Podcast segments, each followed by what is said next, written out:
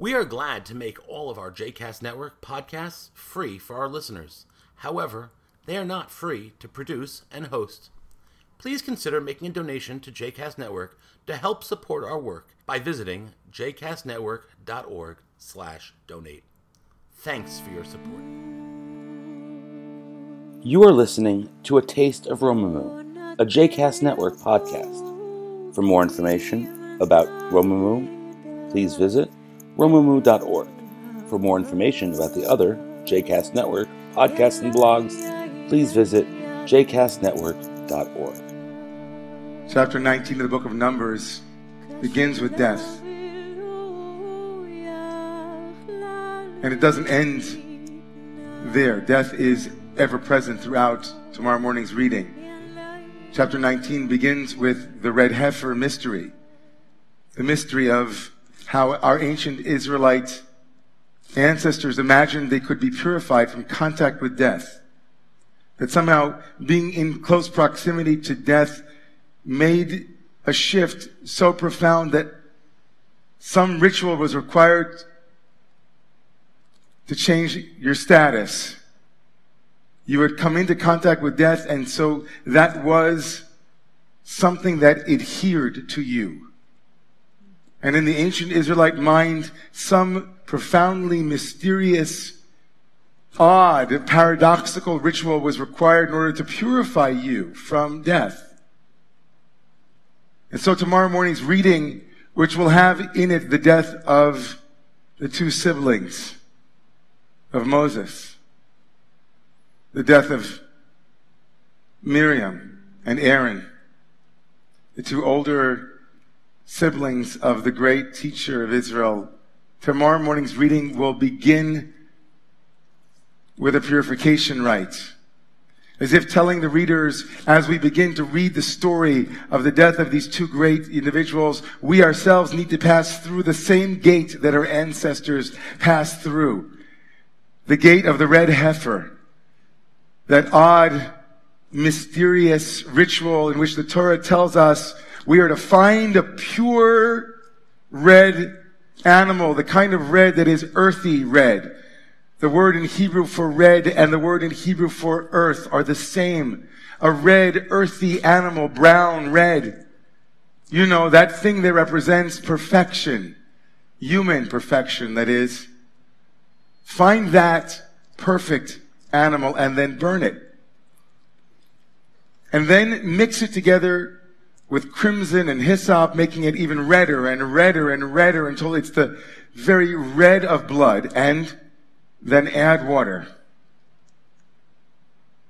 And you have the ashes of purification.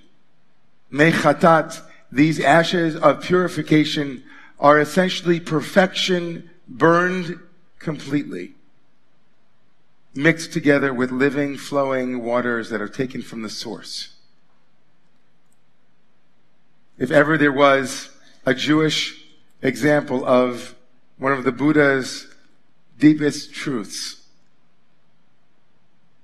the impermanence of life, that no matter how we'd like to grab it and hold it, Life is defined as that which moves, that which changes, that was dynamic, that is flowing, that is living things change. And one of those changes, of course, is death. And so the Torah begins tomorrow morning with chapter 19.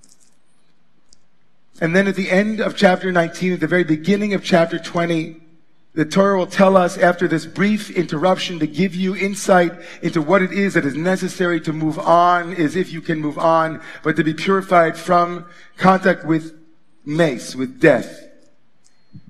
The children of Israel arrive. Vatamat sham Miriam vatikaver sham. Out of nowhere, without any warning, without any build up, without any notice, Moses isn't called on the phone to let him, you know, to be known that your sister is sick, come quickly. No. Miriam dies. Miriam dies. Vatamat sham Miriam. And usually in the Torah, at this moment, we would expect someone to cry. Usually at this moment of Torah, we'd expect somebody to eulogize. We would expect the people of Israel, they've already cried for Jacob when he died. They cried, right? They cried when Joseph dies. But the Torah tells us very cryptically, Vatamat Sham Miriam, and Miriam died. Vatikaver Sham, and she was buried there. And now without missing a beat, Velohaya Mayim Laida, now there's no water for the people of the community. Vaikalu al Moshe al Aaron, and they gather around Moses and Aaron, and everybody here knows what happens next, right? Where's the water? Fetching. And you can imagine Moses, whose name means the one who was pulled from the water.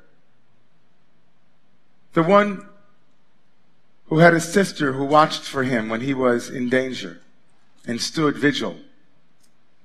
ותתעצב אחותו מרחוק לדיה מה יעשה לו. Miriam, who stands at a distance to make sure her little brother is okay, making sure that the waters of the Nile that usually meant death were not death waters for her brother, they were living waters for him. Moses doesn't have a moment to grieve. Maybe Moses doesn't want to grieve. Maybe Moses, like his sister before him, as she watched him making sure not to let go, not to allow Moses to leave her sight. Maybe Miriam, who held on to Moses, now Moses returns the favor and says, Miriam, I won't let you go. But no tears. No water is shed from Moses' eyes.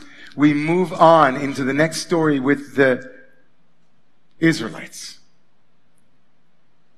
Parched for thirst, they complain and say, Velu gavanu bigva achenu lifnei Would that we had died with our brothers. That word can only hit the ears of Moses with pain. You want to die with your brothers? My sister just died. You sure? Can you imagine what Moses is feeling? The disconnect between his own inner experience and the experience of those outside of him. He's in the world of, I just lost my sister, and they're in the world of, show up. Your job is to be Moses. We're thirsty. It's really sad that Miriam died. Sorry, but life goes on. Moses arrives. He throws himself at the tent of meeting, throws himself down and now the most odd moment in this story of the death of Miriam and its aftermath. God says to Moses, okay, the people complained for water. Here's what you need to do. Take your staff. Kach et Take your staff. Gather the people around. You and Aaron. The text will tell us, of course, your brother, your sibling meaning the one you still have left. Vidibartem elasela, speak to the rock. And then the rock will give you its waters. And you will bring forth water from the rock. And give drink for all of those in the kila, in the community. And verse 9, a full verse now is dedicated to telling us that Moses took the very rod, the staff that God has told him to take. But why is Moses taking the staff? And why has God asked Moses to take the staff? After all, is Moses going to use the staff? Is God seducing Moses at this moment saying, take the staff, the one that you've used before, but even though you're taking the staff, I want you now to speak to the rock.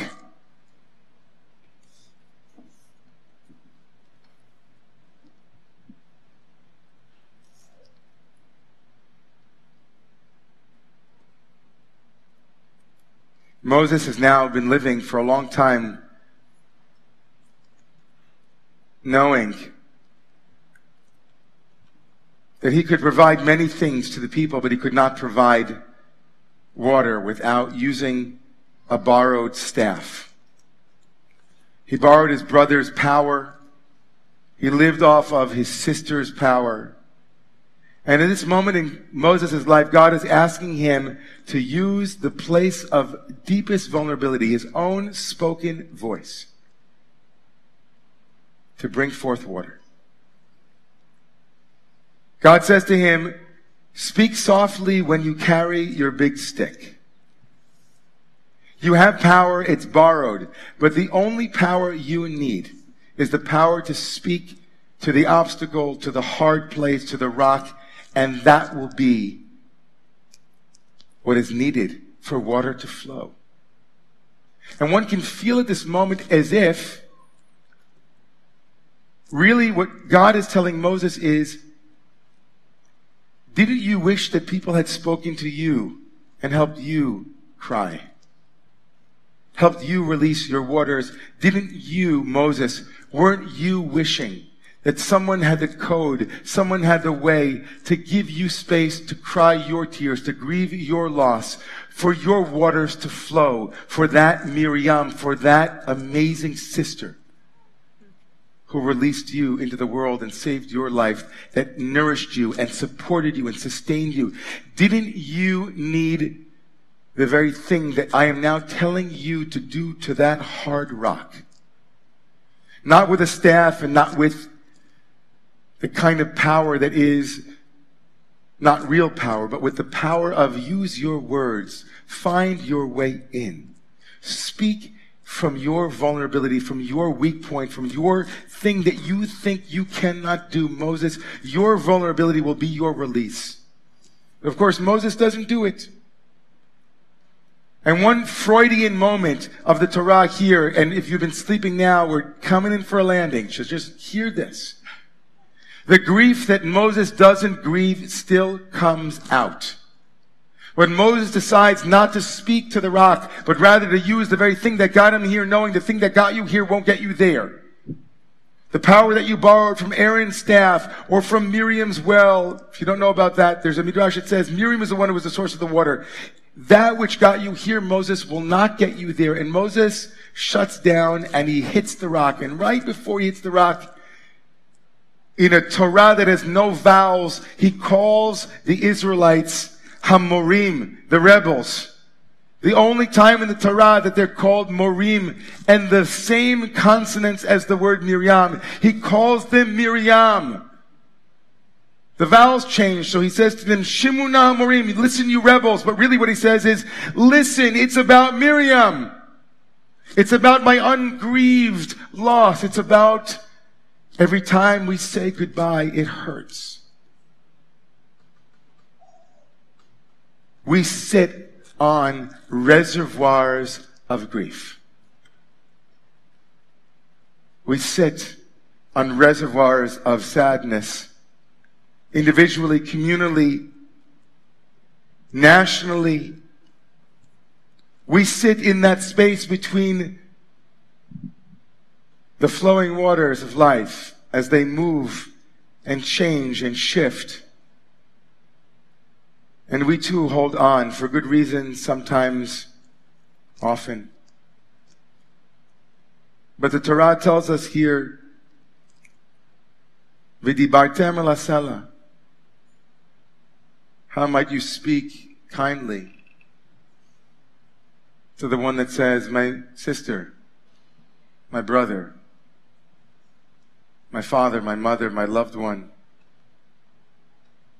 my lost youth, my parents, a world that I no longer see, a pain that I have not yet addressed. From this rock, you, Moses, can bring forth flowing waters that might heal you. This blessing is a blessing that I offer tonight to this community and to others.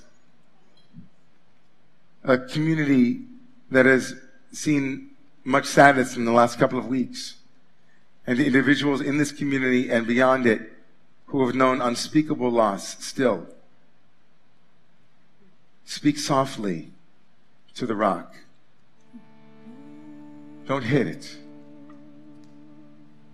use words of kindness, use words of vulnerability, of a place that is soft and tender. Don't rush past Miriam, past the one who provided sustenance and nourishment. May the source of healing give us healing tonight.